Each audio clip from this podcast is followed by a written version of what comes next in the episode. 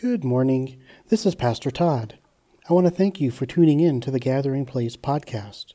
This week, I am sharing a message for the church. I trust the Lord uses it to encourage and build you up. And here is this week's message. Can you hear me now? All right, good. So I don't actually have a PowerPoint. Things have gotten a little bit busy this week, so you're going to get some Bible verses, but then you just have to listen to me, so I don't have any fun pictures or anything. So works on you guys now. Ha. So, okay, so we're continuing our series on a character study of Moses.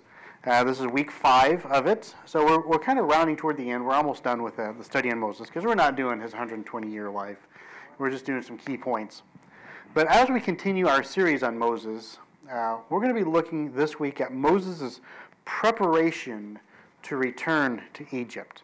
So last week, Byron talked about like God's encounter with Moses and using the staff to turn into a serpent and leper's hand.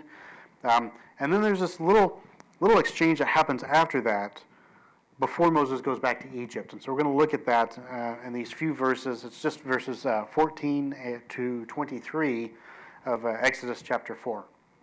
But we're going to look at his preparation for the return. We're going to look at the importance in trusting God's timing and awaiting the Lord's instructions for what to do. And then we'll look at, we're going to summarize that, in our lives. Like, this is important for us as well. So, from last week, if you look at those previous verses, here's the basic context of what's going on. Moses said to the Lord, "Pardon your servant, Lord. I have never been eloquent, neither in the past nor since you have spoken to your servant. I am slow of speech and tongue." And the Lord said to him, "Who gave human beings their mouths? Who makes them deaf or mute? Who gives them sight or makes them blind? Is it not I, the Lord? Now go, I will help you speak and will teach you what to say." So Moses has got this excuse. He's got a speech impediment. We don't know if it was a lisp or if it was something else. But whatever it is, he wasn't well spoken, right?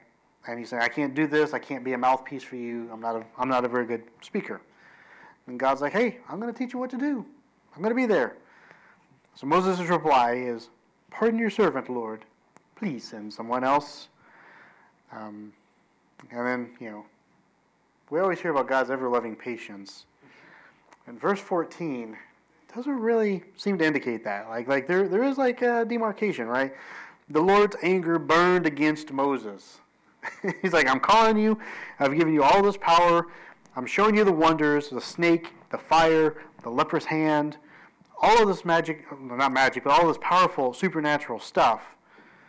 And I said, I'm going to give you the power to do this, and I'm going to teach you what to say." And Moses still says no.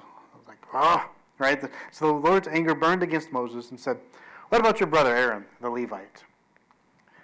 I know he can speak well.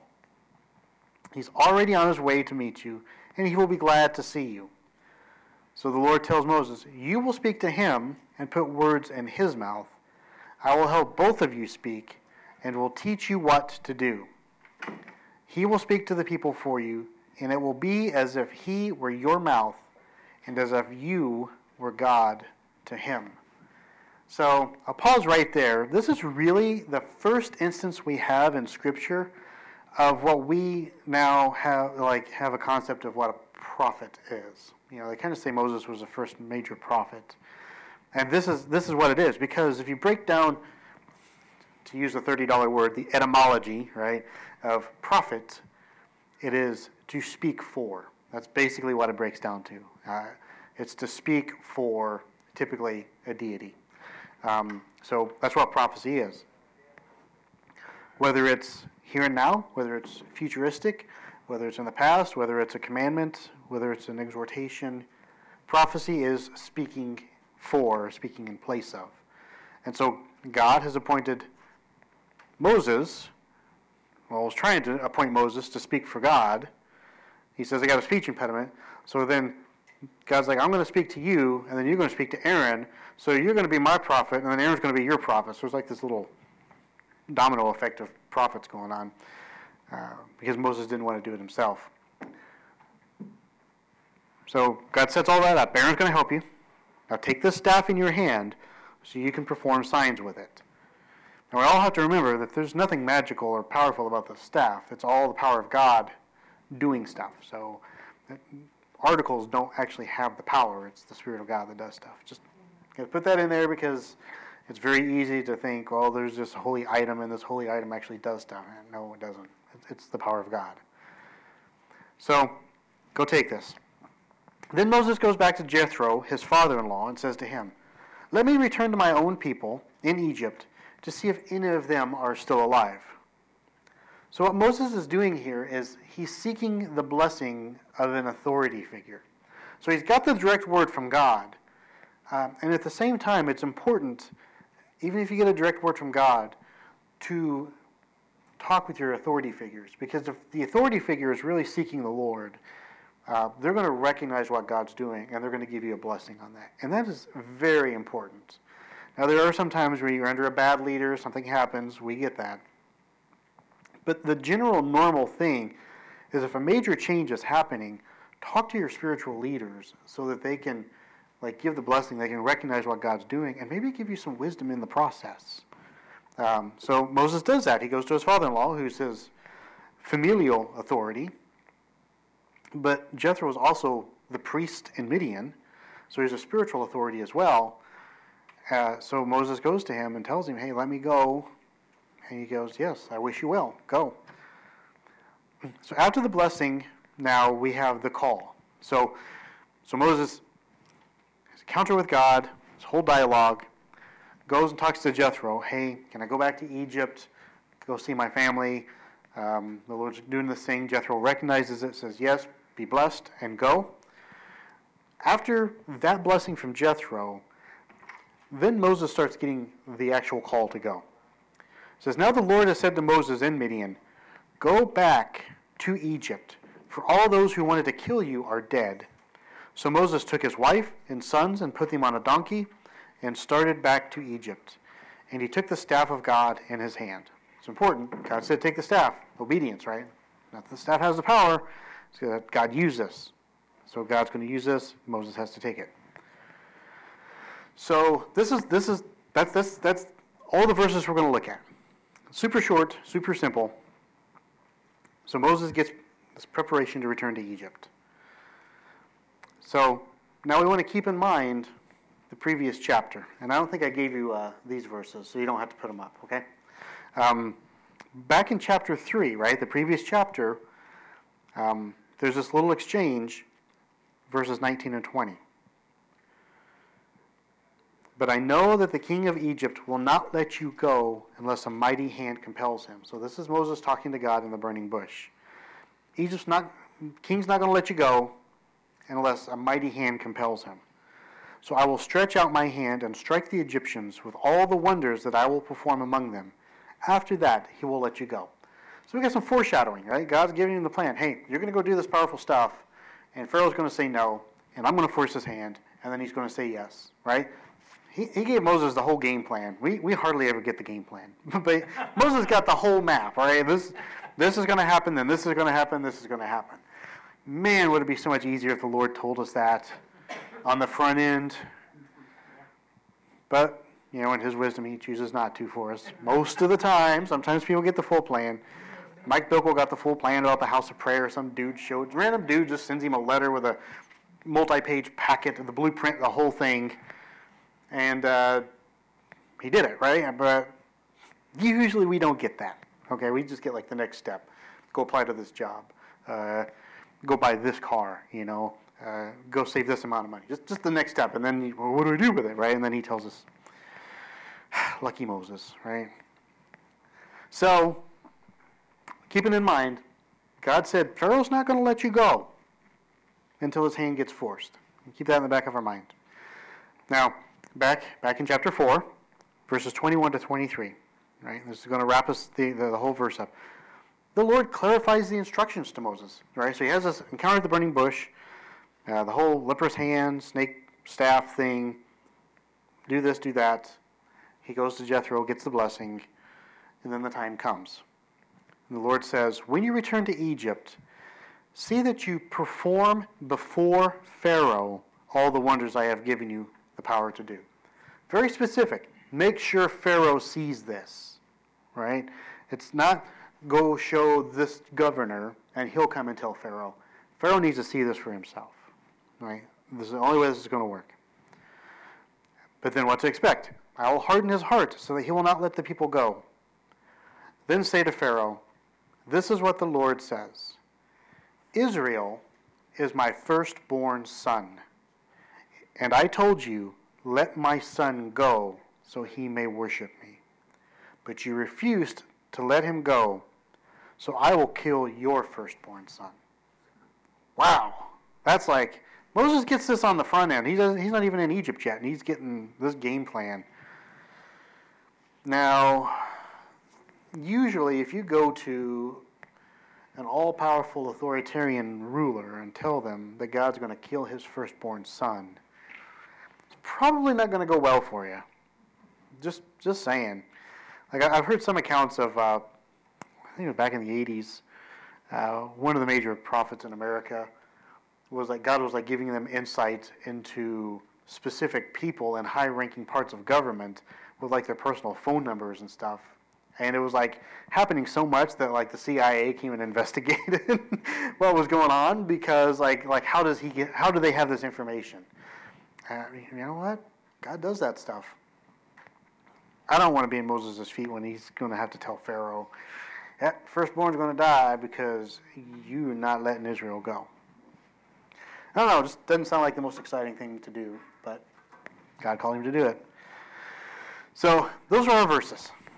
So our first point in this, as we did the recall from the previous context, Moses' initial response is to try to get out of the calling. Oh, no, send somebody else. I can't talk right. I have a lisp, or I can't pronounce my R's properly.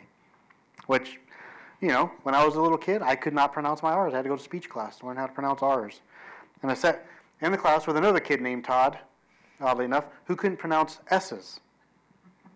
And so we had to go through speech therapy like twice a week, you know, to learn how to pronounce things. I still get tripped up on them sometimes. And if I try to do R's in other languages where they roll them, oh, Lord have mercy.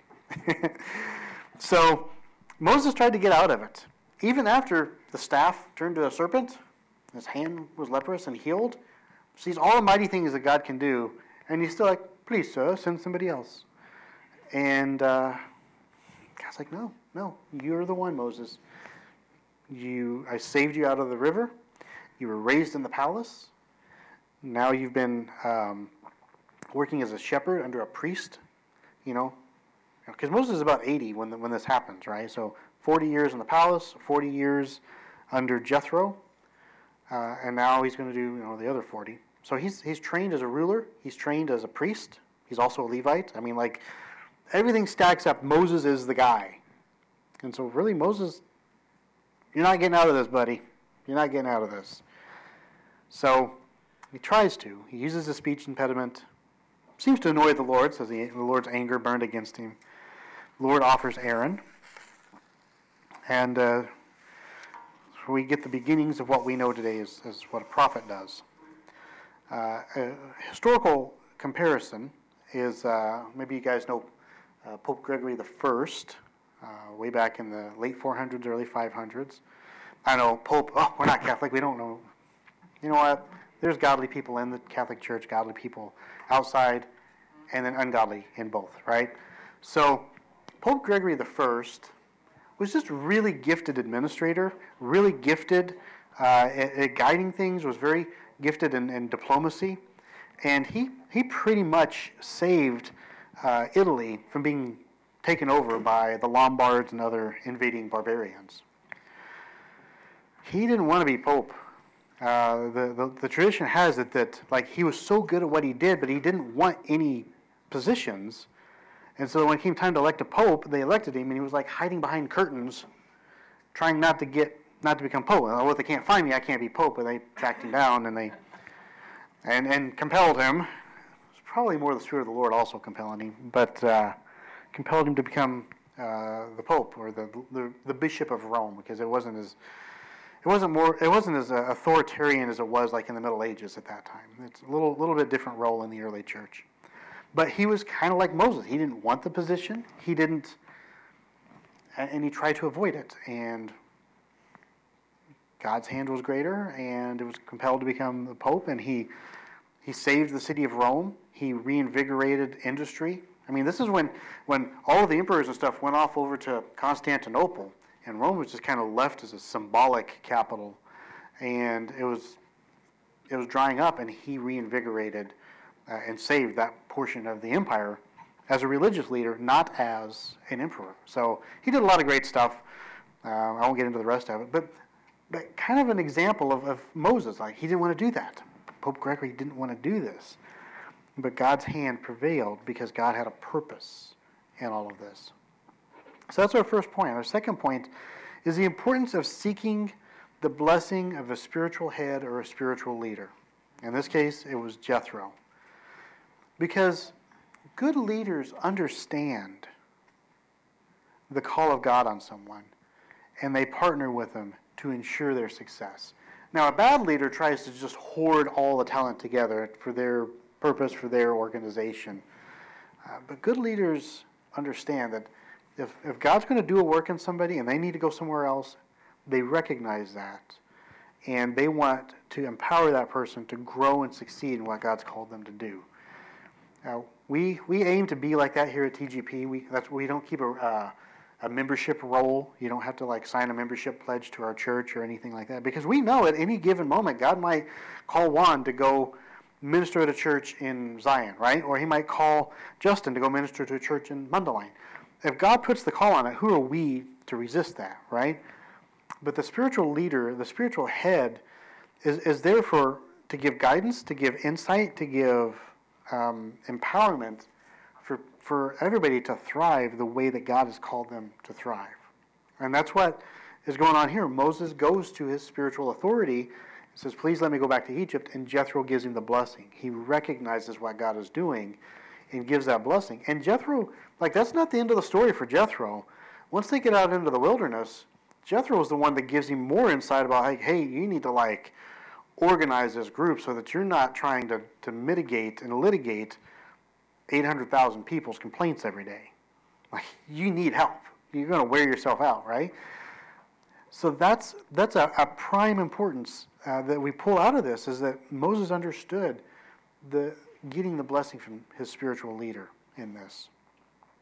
Good disciples know how to work under proper authority structures and trust God for the movement and for release. And so a good leader knows how to recognize God's move in somebody and to give a blessing.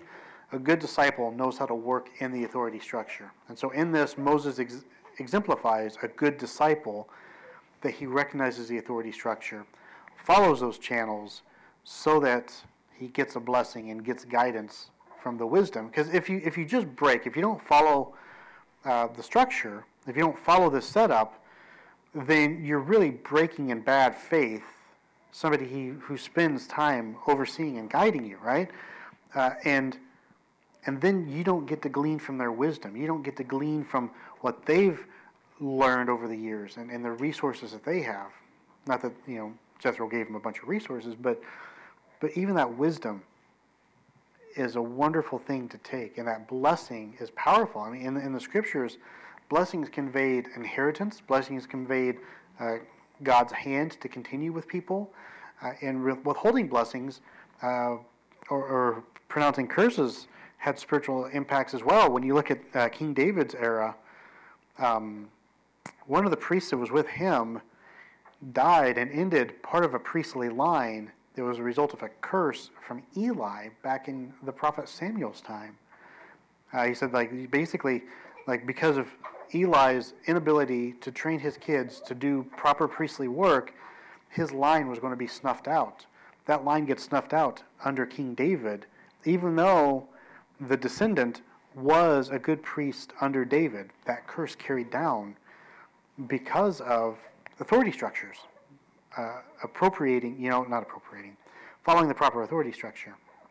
In my own life, I had this. When I was in college, the church I was at, the pastor, it was on a Wednesday night, I remember that, and the pastor also plays drums, so he was drumming for the worship band. stops the worship band, like mid-worship, and then calls me out and has all of the elders present go over and just pray over me. I got no details. I got no understanding why. Nothing, right? Like, I didn't get the game plan from Moses. I was just sitting there worshiping. All of a sudden, he's like, stop, everybody stop. Like, I got to say, this is the way he put it. He goes, the amount of times I've gotten a direct word for somebody it's like this, I can count on one hand. And he has all the elders come over and pray over me. And I got no details. I know what to do. I lost it. I started crying. I was like, I blew my mind. I didn't know what to do. And like later on, like, you know, a couple months later, I'm like, what? What did you see? You know, he goes, well, I see you in full-time ministry. It's like, oh, okay. But he had wisdom to go with it. And part of that wisdom was, don't force it to happen. In God's timing, he will guide you and he will open the doors. Right? So if he wasn't a good leader and just said, I see you sometime in full-time ministry, and didn't give me that wisdom and advice, there's a very good chance I would have tried to make that happen on my own, in my own timing, with very disastrous effect, you know? And so there's this whole wisdom aspect. And even when it came to fruition, like 2 or 3 years later, that I was going to move across the state all the way up here, because, you know, I'm down by Kentucky, to go to a little place called Trinity that I'd never heard of before. The only reason it got onto my radar was because I worked at McDonald's. There was this regular pastor that would come in and get coffee.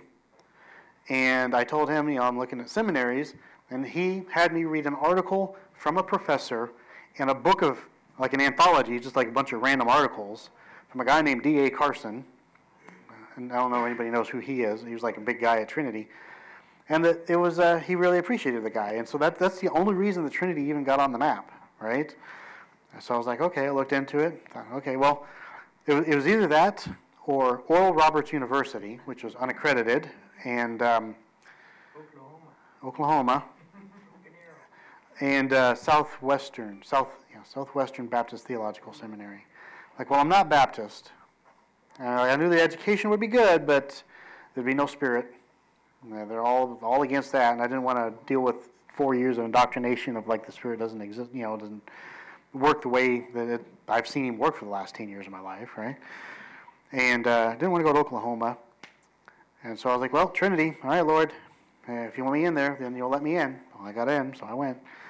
And I told, you know, I told this pastor, I was like, look, like, I got accepted into Trinity, I'm going to go there. And, you know, he asked me, like, the very wise, rational questions. He's like, well, do you have a job lined up? No. Like, do you have any contacts up there? No. Do you have a place to stay? No. Like, do you have money to move? No. Nothing. And the wise thing to say is what he was going to say was, you know, you need to get a few ducks in a row before you just hop out and move. And I like that's a very smart thing to say. And he was getting ready to say it, and he told me after the fact, like 10 years later, he's like, at that moment, the Holy Spirit said, shut your mouth. Ooh. Don't say a word. Ooh. It's like, okay. So he didn't say a word. I was just left with his questions with no answers, and walked out of there going, yeah, okay. You know, like, that was it. But I went to him, and he was an authority structure, and like, and it was an elder-run church. So, like, the pastor didn't have, like, top authority. He was a group of, 12 elders that made decisions. And he was a huge proponent for them to, like, give me money to help me move and to help me get started, and also helped pay part of my tuition up there. So, like, he was in my court, right? I had a spiritual authority, which I still looked to him for wisdom. It was in my court, backing me, saying God's hand is on this man, we need to support that, or we're going against God. Because there was this respectful structure, right? I tried to be a good disciple. You know, I'm not perfect. None of us are. But we work at it, right? It's that goodwill. It's that effort. And he was a good leader. And he was doing all the good leader stuff, even like, and it would still be a good leader stuff to ask those questions, right? But he was also sensitive enough to the Holy Spirit to know when to shut up. That was important. And, you know, here it is. That was 2001. I mean, like, we're looking at 20, 23, 24 years later, right? I can't do math, so it's somewhere in there. So, and here I am now, like, we're in this church. It's not full-time. I'm not really worried about that part. I got other stuff. But I got my beautiful wife here. I got my 3 beautiful kids. Like, that would have never happened if I had taken time to get my ducks in a row and done things the conventional way, had he not listened to the Holy Spirit when the Holy Spirit said, shut up. None of us had that game plan, right? None of us knew that this was going to happen. But God had that plan, and he was guiding us each step of the way. So the importance of seeking that blessing from a spiritual leader, no matter what it is, if it's getting a new job, if it's moving to a different place, like seeing God's hand working in somebody is very important. And it's important for leaders to recognize that, and it's important for disciples to recognize the leadership and the leaders, covering it all on. So Moses did. He went to Jethro. All right. So that's going to move us on to the next step. God will call when the timing is right, right? Just like with my pastor back then, he said, you'll end up in the ministry. Don't try to make it happen. God's timing, right? Same thing happens here. Moses has this encounter at the burning bush, has this exchange with God about the staff and the hand and all of that, lines it up with Aaron. Aaron's coming to visit him. We don't know what the time span is between that and going, but we know that there's some bit of time that happens because the Lord tells Moses, it is time. Go, right? And why does he say now is the right time? If we looked back into the verse, it says, because everybody who sought your life is dead. So now it's a little bit safer to go back. And so God called him out to Midian. God's always good about having like 3 or 4 purposes to one specific thing, right? He goes to Midian, 40 years, gets married, has a kid, learns priestly duties, learns how to shepherd. And if the whole time he's doing all of this, God's making sure that everybody who's seeking his life is dying out so that that threat is gone when he calls him back. Moses couldn't have anticipated that until God tells him, all right, time to go back. Everybody else is dead, so you're going to go back. So the timing is right. Moses goes back because it's a lot safer, right? A lot can happen in 40 years, right? What happens when they're in the wilderness for 40 years? That old generation died, and then the new generation went in. A lot can happen in 40 years. So I bet the old Pharaoh was dead. All of his governors were probably dead. New people have been appointed to all the positions. Everybody's forgotten Moses. He's a byword. So when he comes back, it's a little bit different. It's why it's important to trust in God's timing and not in our own. Because, and I've said this ever since the Barclays Bible study days way back, the right thing at the wrong time, still a wrong thing. Timing is crucial. Seeking the Lord's wisdom on that timing is very important. Another person who kind of falls into the right timing, so this is like another side example. How many of you remember Martin Luther? So not Martin Luther King Jr., right? But Martin Luther, right? Martin Luther, German Augustinian monk, lived a life rattled with guilt. Basically was so annoying to all of his other monk brethren because he was so adamant about even cleaning the floors. He was making everybody look bad, and they just annoyed with him. And he seemed to be like he was a little bit OCD as well, but that's a whole other thing. You can read his biographies. Martin Luther, because of God's timing,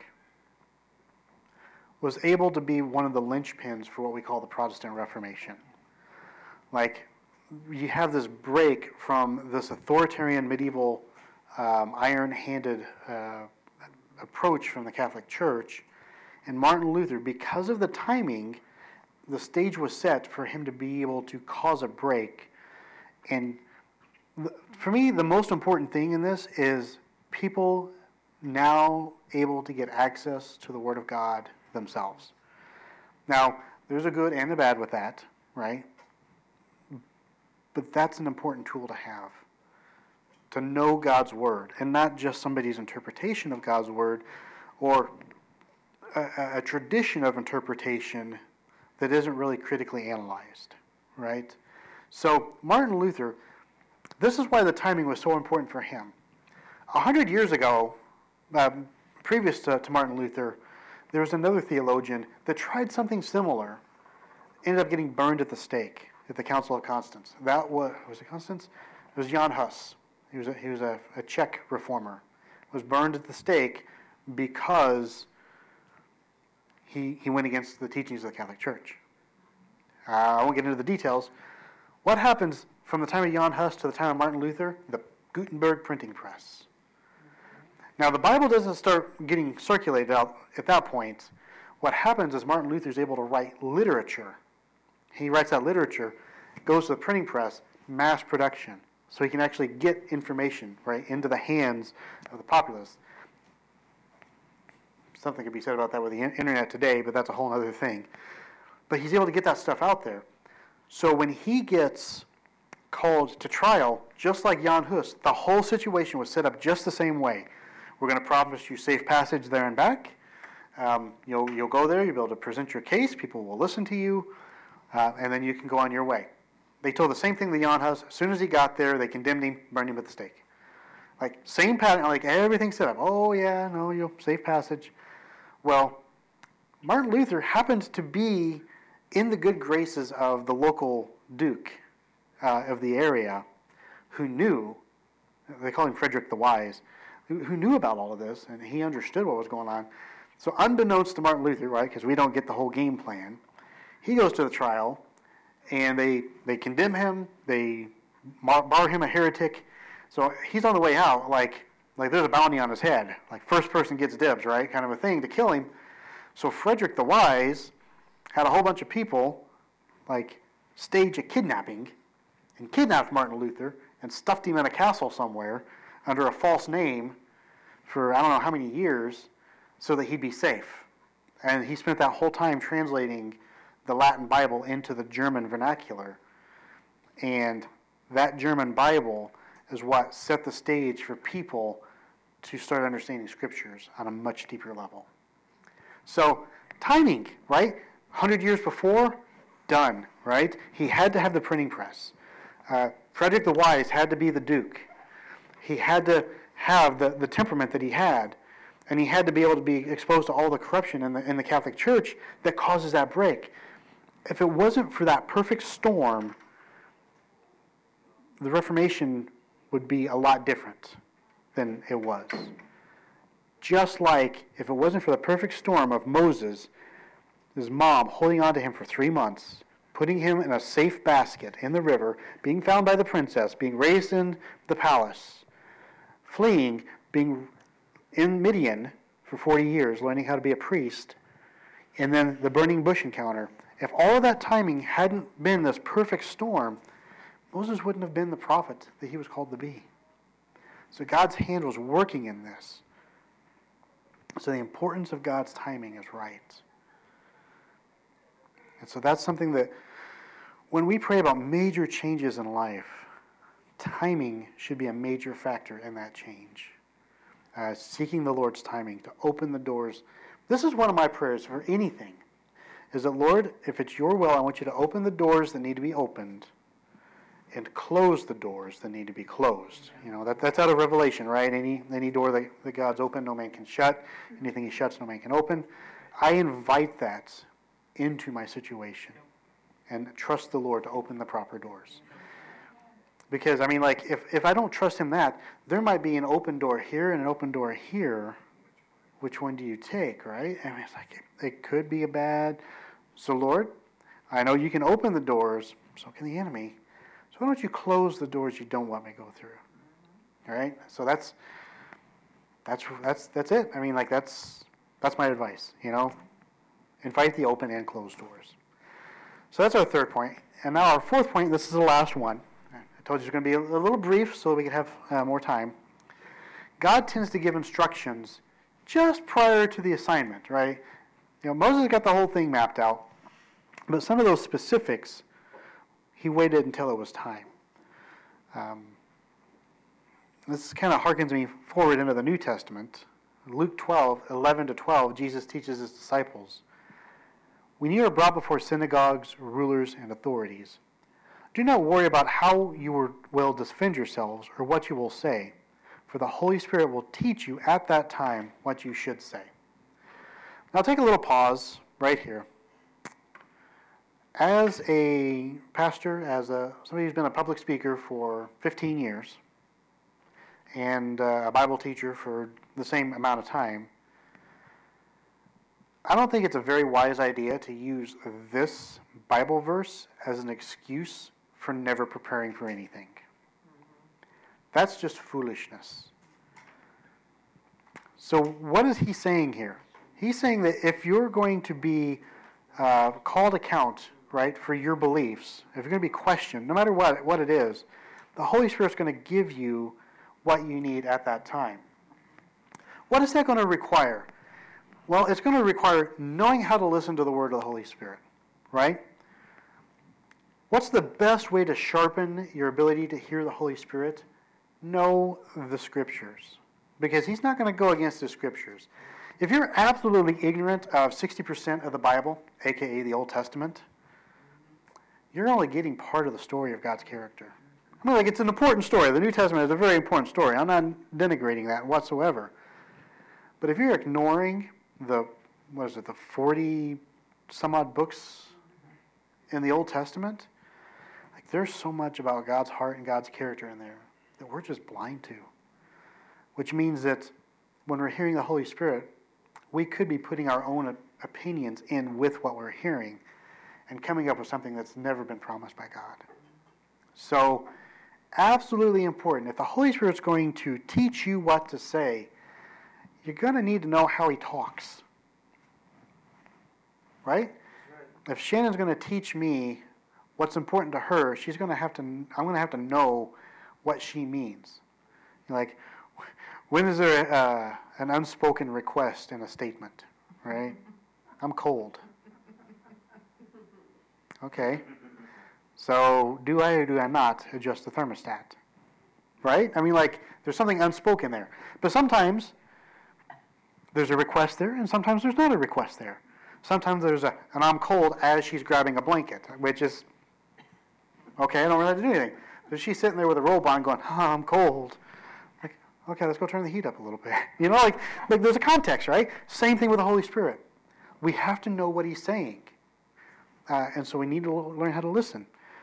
We're going to be starting some prophecy stuff, like workshops and stuff here in the near future. I'm still working on it. Life got busy. I was supposed to have it ready in January. I'm sorry. I'm working on it. But a lot of, I mean, like, I would say 90% of anything prophetic related in the church, 90% of it is just simply learning how to hear the voice of the Lord. That's it. Like, no bells, no whistles, no fireworks, just how does the Lord talk, right? That's important. So God's going to give us the instructions. Well, Moses knew, like, his traditions. He knew his heritage. Like, whenever he did grow up, just before he killed the taskmaster, the Egyptian, it says that he had chosen not to be treated like royalty, but to be identified with his brethren. So he understood the culture of God's blessing on the people of Israel. It's important to know that. It's important to know God's heart on things. When you know the voice of the Lord, when he speaks, you can recognize it. So as Moses is approaching this coming exchange, now God said, you're going to do this, da, da, da, da. When the time comes, God gives him some specifics. He says what to do. Make sure you do these wonders in front of Pharaoh, right? Previously, he's like, yeah, do this miracle thing. Throw your stick down. Picks up the stick, right? Snake, no snake. Hand, leprous. I'm going to do this to let the people free. Okay. Then he gets more specific. Make sure you do it in front of Pharaoh. He sees this with his own eyes. And then he goes on. I'm going to harden his heart, right? So God reiterates this. Because he won't let the firstborn of Israel go. God's going to kill the firstborn of Pharaoh. Now, we go through how many plagues? Roughly 10, right? Before he gets to killing the firstborn. So it's not like Like, it was like first thing right out of the gate, son dies, right? Pharaoh has a chance. There's a debate as to what it means by God hardening Pharaoh's heart. Good arguments on both sides. This is where I fall. Do you guys ever go to the Gurney Mills and they have those big, like, coin funnels? Do you know what I'm talking about? Yeah. Like right in the hallway, you drop a coin, it goes like this. And it goes and goes and goes. And it falls in, right? That's how I view this whole predestination, God doing stuff. Is that left to our natural causes, we're that coin. It's just going around and going around, on down, until we're utterly destroyed. That's what we do. That's the fallen human nature. Romans says, nobody seeks God. Not one. None are good. We're all doing that. Some at faster paces than others, right?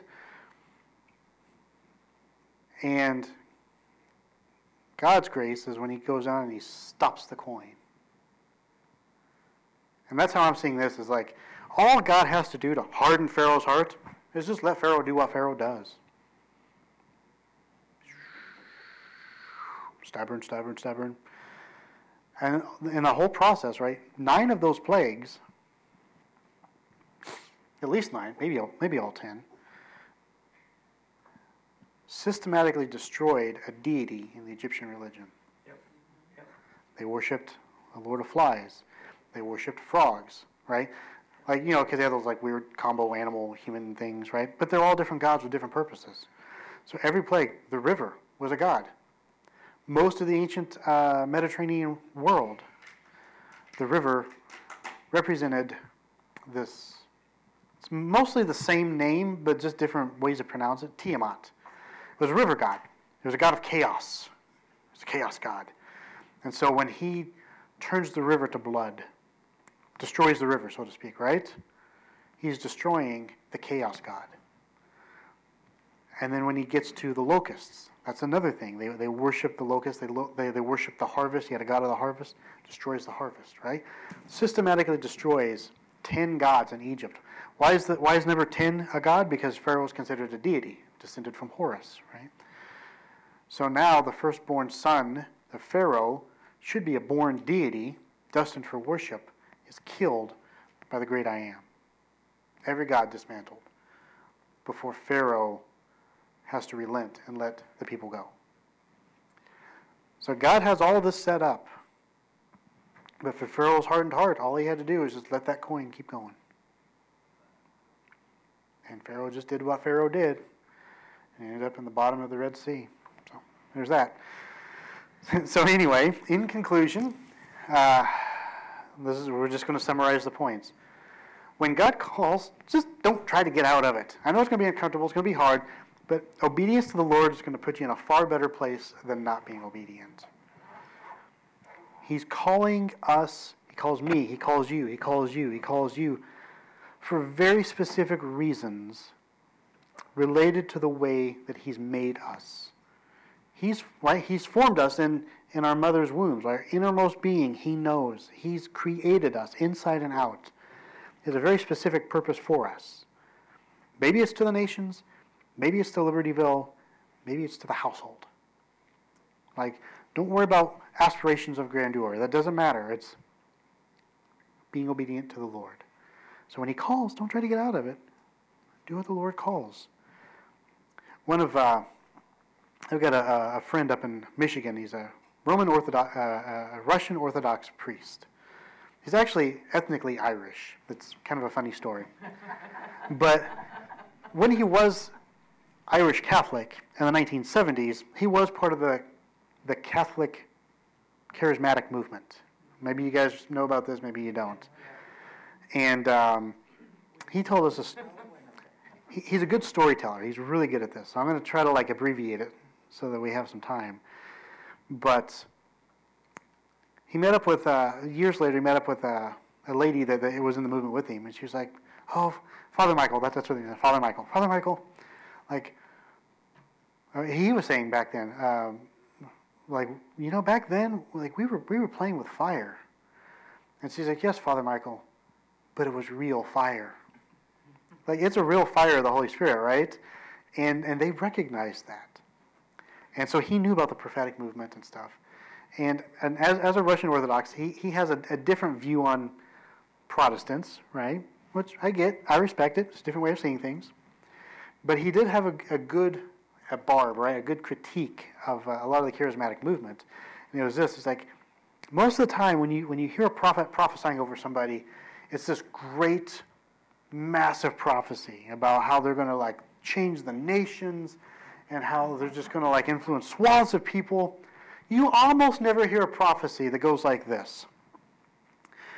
God's calling you to pastor a church of 20 people. And at the end of your days, nobody else will remember you. But God will be pleased.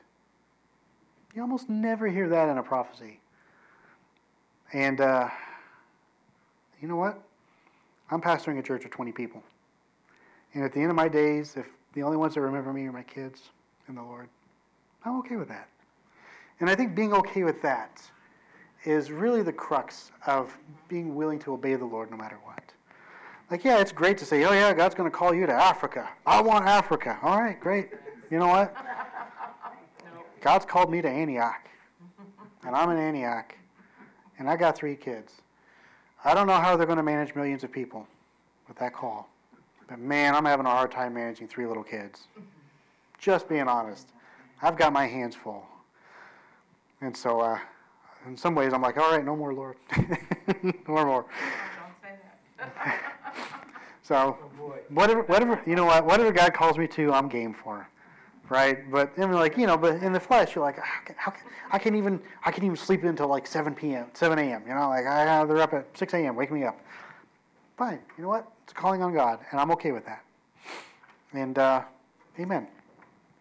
So when God gives us instructions, He's going to give us like the specifics when the time comes, and He's going to give us the wisdom to work with that. So don't try to get out of it.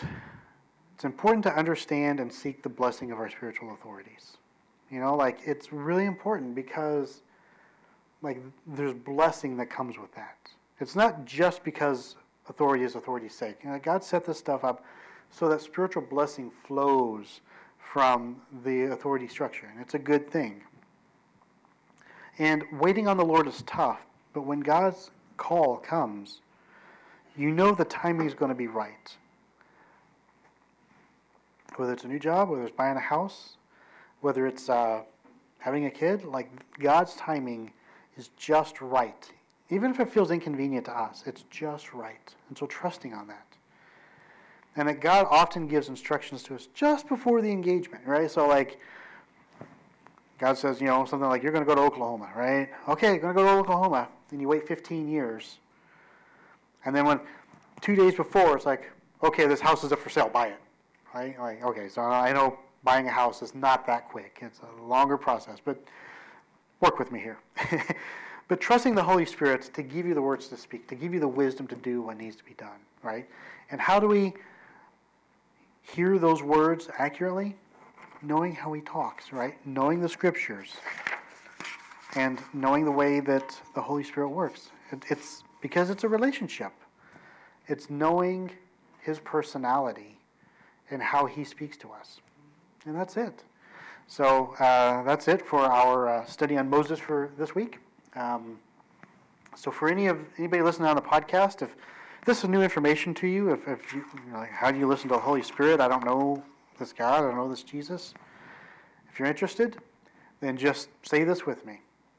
Jesus, I'd like to hear from you. I'd like to know your voice, to know if you're real, to know if you're legitimate, and if this is something worth looking into. And show me a way, Jesus. I'm open to it. Amen. That's it. That's all you have to do. And then trust that He's going to show you a way. If you do have an encounter, then talk with a Christian that you know. If you don't know anybody, you can always get a hold of us at tgp@info.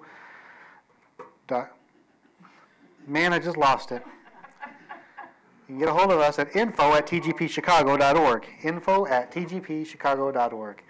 And we'll be glad to get a hold of you and answer any questions that you have. So I'm going to wrap this up, this part in prayer, and then we're going to do some prophecy. So I've asked Kara to join me this morning, and see what the Lord does. So, dear Heavenly Father, as we transition from the service to giving words, I pray that you would move in a great way, that you would speak to your people in a way that's near and dear to your heart, and in a way that our hearts will understand and be receptive to. We give you the thanks, the praise, the glory, and the honor, and we trust you, Lord, to speak your heart. In Jesus' name, amen. Hello again, this is Pastor Todd. I pray the Lord uses my message today to strengthen your walk with God. If you were blessed by this message and would like to support the ministry of the Gathering Place financially, I encourage you to use our online giving portal at tgpchicago.org. The portal uses PayPal's secure site, so none of your information is compromised. Once again, thank you for tuning in to the Gathering Place podcast. God bless you, and have a great week.